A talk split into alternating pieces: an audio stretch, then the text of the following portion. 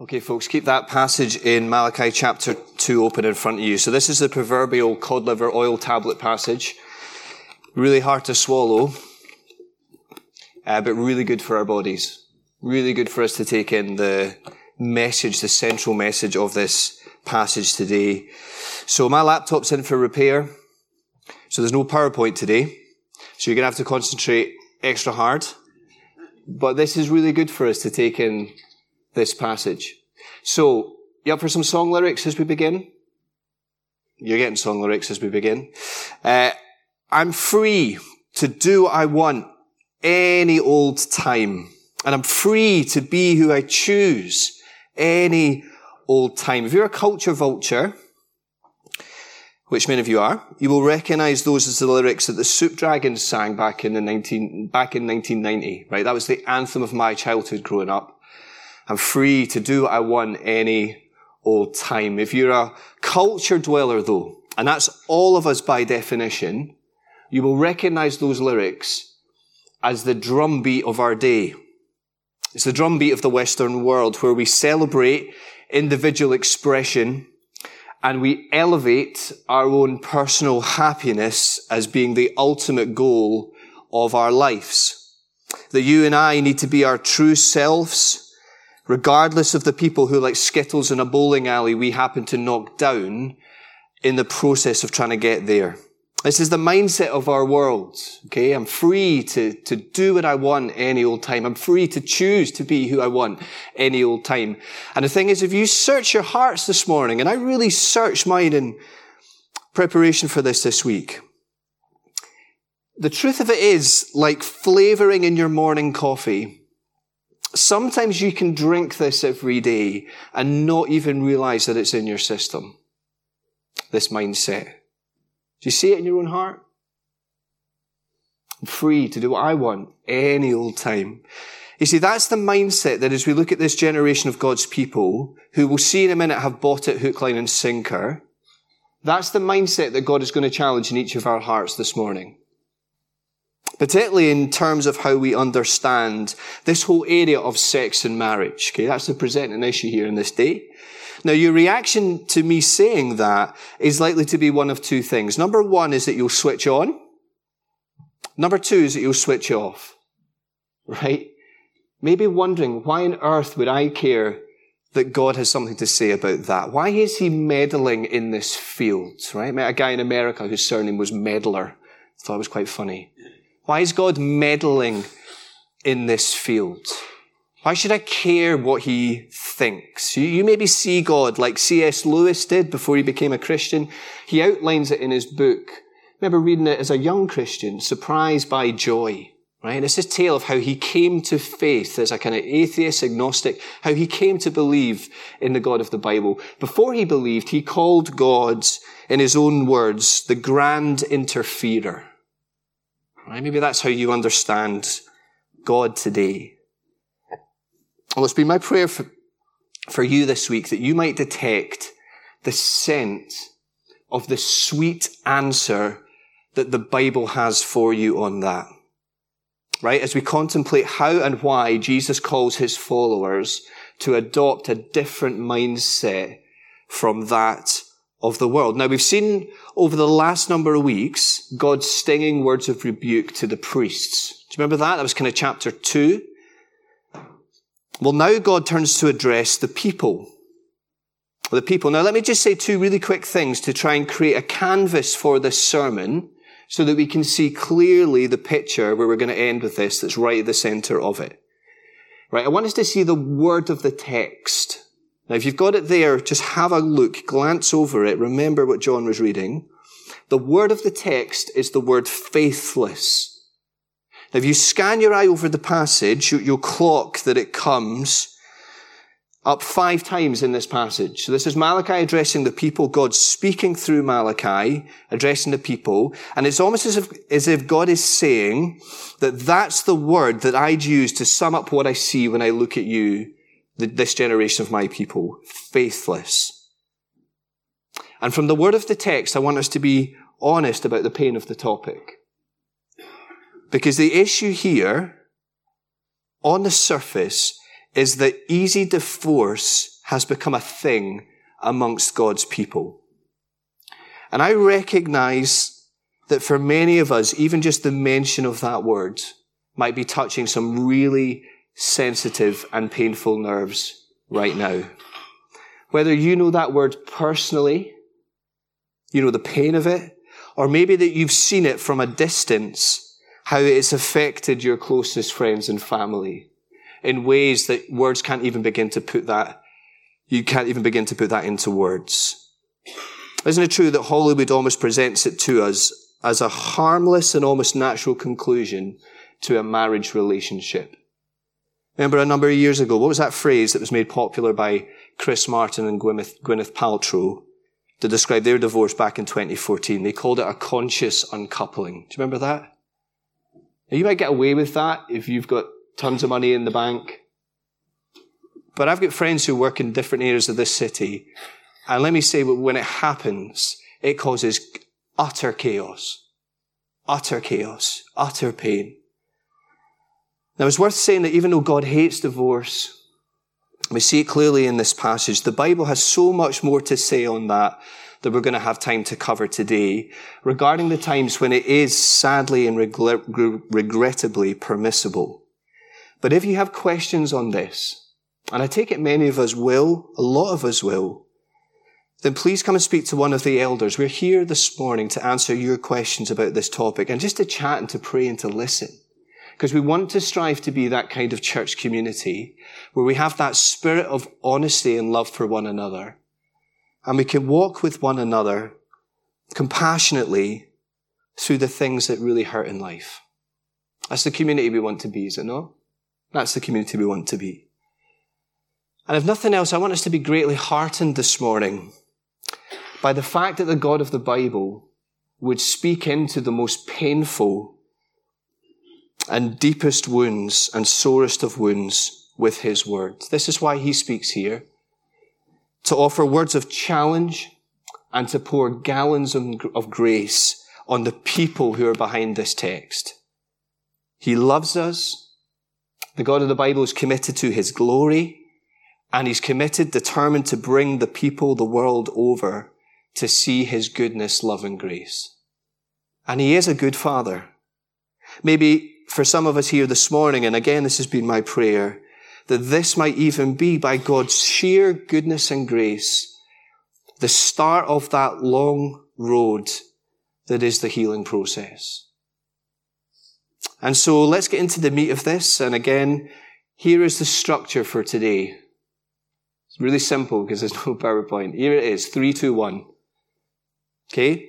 Here's the three. Notice the three names of God that Malachi uses right up top. Right? Give us an indication into who he is and why he's speaking here. Here's the first one. He's our father. Verse 10. Do you see it? He's our father. God speaking through Malachi reminds them that as a nation, they are his special possession. Right? He is the father, if they like, and they are all his children. So this is, this is him saying, it's not like we happen to have all pitched up and live in the same street. No, God has brought us together. He's saved us as a people. He's bound us and bonded us together. He's our father. So it's a, it's a family metaphor that Malachi is using here. He's, he's our father. We're, we're his children. And, do you see, he say, has not one God created us? Now, the Hebrew word there is the Genesis 1 word for God. This God, says Malachi, remember, He's our creator. Look at your hands, take a breath, sing a song. It's Him that's given us all the abilities that we have. He's our creator. He is the one, He is the three in one God who's made us in His image. And because the three in one God has made us in his image, we are deeply relational beings. That is not an accident. And, and, friends, that is why many of us, all of us, really struggled with COVID being inside, not together. Because we're wired. We're, we're wired like this. We are deeply relational beings. In other words, the grand watchmaker knows how we tick. He's made us in his image. He's the relational God, Father, Son, Spirit. loving each other perfectly since before eternity began. Therefore, particularly when it comes to human relationships, and I take it this is Malachi's point, and sexuality, and how they will flourish best, it seems that there is great wisdom in acknowledging that perhaps the God who framed us and knows us and who loves us might have something to say for our good into that. Now it's Glynn Harrison, Christian doctor and psychologist who's working down in Bristol in his wonderful little book, A Better Story. God, sex, and human, human flourishing. And this is the, one of the best books I've read on this that somebody has produced really recently. He says this, he says, the gospel calls us to learn to be God's creatures all over again. Because this is His reality, not ours. And we will flourish when we work in harmony with our Creator's reality. I just think that's so helpful. This, this gospel calls us to learn to be God's creatures all over again. If you want to check this out, just come and grab it. It'll be on the stage afterwards. But it's a really good book worth checking out. This is what Malachi is saying. He is our God. He's the God. He's the God who made us. He designed it all. And lastly, thirdly, he is verse 12, the Lord of hosts. You see that? He is the God of angel armies. So this is a serious thing. Not only when we lean into our own wisdom and neglect deliberately his, but it's a serious thing when we inflict pain, not just on any human being, but particularly when we inflict it in this context on God's children. And we've got to answer to Him at the end of the day for how we've treated others. So do you see the three aspects to God there? He's our Father. He loves us. He knows us. He saved us. He's our God. He's the one who's, who framed us. He knows us. And He's the Lord of angel armies. He's the one who we'll have to give account to. They just frame this whole discussion that this is who God is. And really quickly, from the three names of God, see the two problems with this generation. And the first one is most clearly seen at the end of verse 15, where Malachi says, guard yourselves in your spirit, right? Heart, your inner self. Guard yourselves in your spirit and let none of you be faithless to the wife of your youth. So there's an easy divorce culture developing in Israel. And there's two angles on this as to why God takes it so seriously. Firstly, there's a horizontal angle. Simply the detrimental impact that the unfaithfulness has on other people. As men in this generation, I take it, normalize and legitimize ditching their wives and going after the women of the nations round about them, thinking to themselves, simply, I take it, I want a bit of that. They are flourishing. They are pretty. Life might go better for me over there. And so they go. Which in this culture, to do that, you are consigning the wife of your youth, and just notice the details, who God witnessed you to get married, verse 14. He witnessed you pledge yourself to her. What you're doing is causing her to move back in with her parents and you're inflicting a shed load of shame and pain on her, her family, and their community. And the thing is, where did that all start? It started in their spirits. That's why Malachi says, guard your spirits, guard your hearts. It all started in there. All started, in other words, from the vertical angle, right? Horizontal, vertical angle. These men being unfaithful to their wives and to their community, why did they do it? Because, first of all, their hearts had given up on being faithful to the Lord.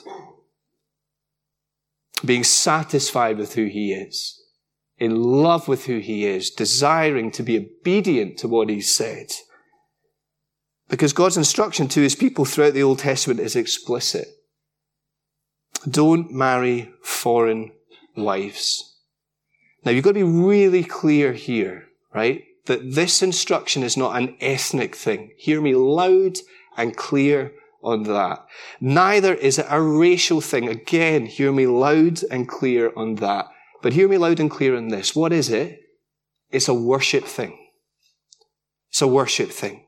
Because why did God give them that law? Because he knew the hearts of his people that if they did, they would wander right into idolatry. They would take up the customs of the nations round about, of the small g gods, and they would run into the direction of rebellion against Yahweh. This is a worship thing. And the second problem, verse 13, is that these same men waltz into God's temple, throw crocodile tears of contrition before him, weeping and groaning, and they're puzzled when God doesn't seem to answer their prayers. They even have the brass neck to ask in their hearts, verse 14, why does he not? And the answer, I take it, is that God will not be played for a fool. And so it's little wonder that Malachi says to this generation, guard your spirits, guard your hearts, because this is a worship thing. So true in our lives, isn't it, friends? This is, everything else flows downstream from here. Downstream from here. This is a worship thing. And when you frame it like that, that is why, even though we are not Old Testament Israel, it is not unsurprising that a command to only marry a believer is repeated in the New Testament. Now again, I recognize that that is going to be painful for many of us. And again, we'd love to chat and pray with you if you want to after this. But I remember this growing up. If you're single here today, I get that this is tough. It is so good to have non-Christian friends. So good. But let us not go fishing there for romance. It's just not good for us to do it. And you ask in your hearts, I remember this, thinking, oh, but, but people are so much fun. It's, it's, I, I can maybe attract them to Christian. Friends, it rarely goes well. And God has said, don't do it. This is a worship thing. He knows our hearts. And so here is the question that's right at the heart of this. Do we love the Lord? Do you love Him? Do we trust what He says? Do we trust His blueprint for human relationships and particularly for sex and the context for that, where it's going to go the best, the way that He's designed it to, is a marriage between one man and one woman? Are you convinced that that is the best? Do we trust Jesus? with our relationship status. The fact that we worship a single man who lived the most full and most satisfied human life that ever existed. I take it that whoever we are today, whatever angle we're coming at this passage from, I take it that should be a great source of comfort to us. Do you see how Jesus Christ is the stone in the shoe of the sexual revolution that the world is trying to tell us? That you cannot be satisfied unless you give some kind of outlet. You, you, find some kind of partner where you could be sexually fulfilled. And Jesus Christ would say, that's not true. He's the stone in the shoe to the sexual revolution, revolution as the world is trying to sell it to us. Friends, do you trust God's blueprint for your body? You know, we had that discussion recently around the dinner table with our kids about special parts of the body. It's a isn't that not just a revealing thing about our society, our culture today, that we're having to have that conversation with six and seven year olds? I don't think I was 14 until we got that at school. But it's true, isn't it? But what did, what did we say to them? You don't let just anyone go there. Okay, that, that's why I take it when sex goes wrong, the pain of it is not like you've just fallen off your bike and skinned your knee in the playground, is it? The pain of it, it feels like sacred space has been intruded upon. Now, why do we feel like that? I take it because God has designed this purposefully. That there is great sanctity in sex, that God designed it for more than just mere pleasure. God designed it in order to help us grasp something profoundly bigger and more real and satisfying about who he is and about his love for us. Because that's true, the question is, is Jesus worth more to us than the fleeting pleasures and lusts of this world? Will we trust him when he says, whoever wants to come after me must deny himself, take up his cross and follow me. That whoever would lose his life for my sake in the gospel will gain his life. And part of that denial, I take it, of self is saying no to anything that would cause us to go against King Jesus. And that takes us to the one, right? No great surprise here. He is the one, right? Three names of God, two problems with this generation, and the one person that we need to run to here. It's fascinating if you look at it, you can glance at it if you want in Mark chapter 10. This topic of divorce is put to Jesus. Right? The Pharisees, the religious lawyers of the day, they quiz him on it. They want to know what he thinks about it. And notice the clues as to the state of their hearts and how this conversation goes down. And I take it as always, always a good thing that is worth doing when there's a question asked of Jesus and Jesus asks a question the other way. Put yourself in the shoes of the one who's asking the question. Because it's so often when Jesus answers a question with a question that the question reveals the heart of the questioner, right? That makes sense. Reveals the heart of the questioner. In other words, Jesus asks questions to bring out what's really going on in the heart. That's what happens here, Mark chapter 10. They ask Jesus, Jesus, is it lawful for a man to divorce his wife? Now notice that they don't ask, is it right for a man to divorce his wife? They don't ask, is it wise for, they ask, is it lawful for a man to divorce his wife? And again, that's just the first clue as to the state of their hearts and what they're really worried about. And Jesus, in classic Jesus style, answers their question with a question. He says, what did Moses say? Which is a good question.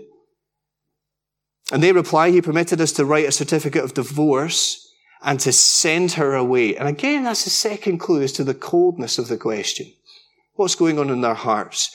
To send her away?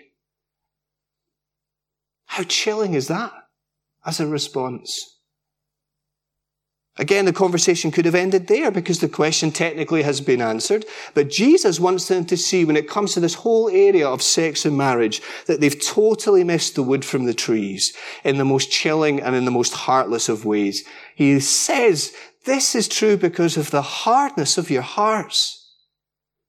In other words, the problem isn't marriage. No, the problem is the sinful human heart. He reaffirms that God made them in the beginning male and female. And he designed marriage so that the two would become one flesh. In other words, there's a design purpose to the way God has put this together. You need to see it and you ain't seeing it, says Jesus to the Pharisees. Now, a good question to ask at this point is why is Jesus so strong in this? Seems to be a good question? Let me put it another way. Have you ever asked yourself why God gave us sexuality? Now, that's a conversation starter when you meet your friends after this.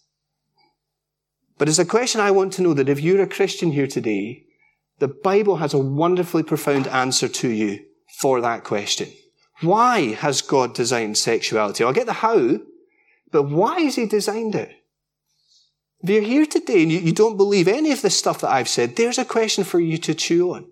Why is it even, God could easily have made us without that being necessary, right? Why did God design sexuality? Well, I take it it's a question that one that Jesus, in the context of Mark, is about to show us the answer to. Because he's about to fulfill Remember this where this comes, Mark chapter 10, Mark chapter 8. If you want to read it through in your own time after this, that's where the penny drops as to who Jesus is. Chapters 1 to 8, almost who he is, what the kids are doing upstairs. Chapters 8 to 16, this is why he came. Where does this come? Chapter 10. It's the beginning of why he came. He is everything that marriage is pointing to. He is the divine bridegroom who's come on a rescue mission to woo and to win his people as his bride to himself. And he does it because he's going to the cross to win his people for himself going to the cross to pay for their sin. And whoever we are here today, we've all made mistakes in this field. All of us have made mistakes in this field, regardless of what your relationship status is here today. And this is why he's the one person that we need to get to. And he's the one person that we need to see. No, our identity is in him and who he is and what he's done for us.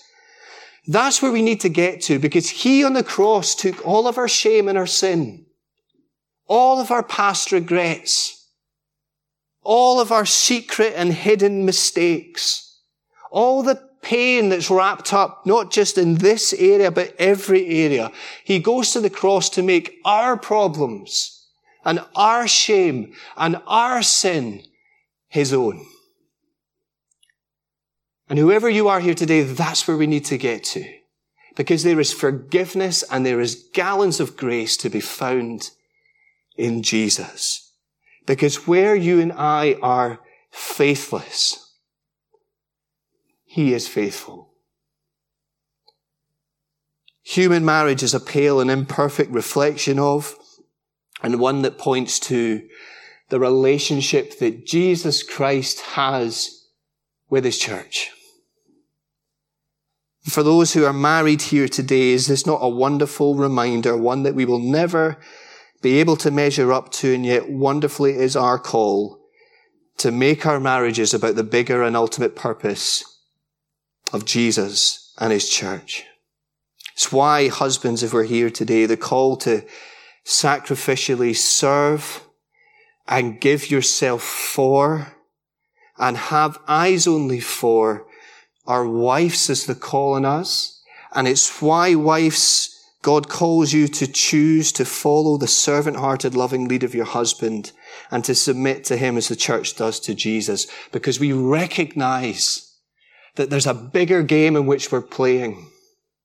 Right? And I watched it over Christmas time. My aunt, she cried over my uncle when he died. But at the end of the pain of half an hour, she walked out of the room and they pulled down the blinds. And do you know what she said? I'll see him in glory. Because there's a bigger game that we're playing in.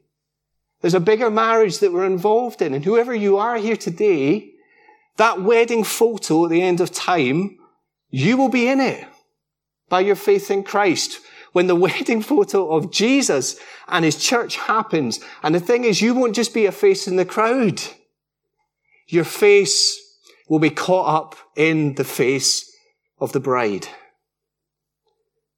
And that's where this is pointed to, this whole thing. Your face will be in that wedding photo. Friends, just as we close, do you see how Jesus calls us to dance to a new tune? The world says I'm free to do what I want any old time, and I'm free to be who I choose any old time. Do you want to know the other song that's been in my head all week? From a generation even before this. It's a song by T-Rex, and a handful of you will know what that song is. They sang this song, do you remember it? Children of the Revolution. Remember that song, Children of the Revolution? Some of you are nodding, some of you don't have a clue. But this is what you are if you're a Christian here today, and you adopt this. You're a child of the revolution. Right? The eternal sexual revolution that Jesus Christ unveiled 2,000 years ago in a Greco-Roman world that prized power and dominance and saw women and children as inferior, encouraged men not to hold back on unleashing their sexual desires. You can imagine the revolution that kicked off in this time. And it might just be that the scales are on the other side in our culture today. But make no mistake, it is still as revolutionary then as it is today. So the question is, friends, do we love him? Do we love Jesus? Will we take him at his word that what he says his way is the best? Will we allow him to pour gallons of grace into our wounds in this whole area? And will we take up our cross, deny self, and follow him? Let me just give you a real concrete example as we finish as to how I saw this play out in my time at Bruntsfield. I remember a girl here years ago. She was engaged to her soon to be husband. And as is the nature of renting in this city, he needed to be out of his flat before they got married. And you can imagine the issues that that caused. Anyone looking on would see that the easy thing for them to do was just to move in together right? It Would save on money, tons of money for two or three months before they got married. All the hassle of trying to find somewhere to put your stuff. Not to mention the inconvenience of rocking up at someone's house and saying, can I just stay over for a little bit of time? Why bother? Well, they made the call that to do so, to move in together, would not only be potentially damaging to their witness in front of the watching world, they would make their own conclusions as to what they were doing, but it would just unnecessarily put them in temptation's way. And so they made the call, no, we're going to live in separate places until we get married. And it cost them. It cost them money. It cost them the inconvenience of having to do it, but they wanted to do it to show the world actually our lives are caught up in the truer marriage. And we want to honor him right at the beginning of our married life. But what a powerful statement to the watching world. Not just that we honor Jesus, but that we understand the bigger story which God has called us to in him.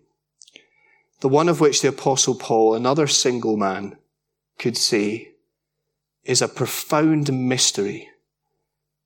And it's a mystery because it points to the profound marriage between Jesus Christ and his church. Now we're going to move into a time of communion in just a minute. We'll sing one song and then do it. But I hope this just lends itself so naturally to that being a fitting climax to our time together this morning. Because that is exactly what we're celebrating, isn't it? As we take the bread and the wine, we're celebrating the union that we have with our divine husband, with Jesus. Friends, I recognize that this would have been a painful topic for many of us today, and that it really is a genuine offer if you want to chat or to pray. And again, just maybe to anyone sitting or round about you to do that. Again, we just want to foster that culture where we're just praying together. It's just a natural thing that we do. But I'm going to pray just now. I'm just going to pray particularly that God would be with us as we journey on this morning. So let us pray.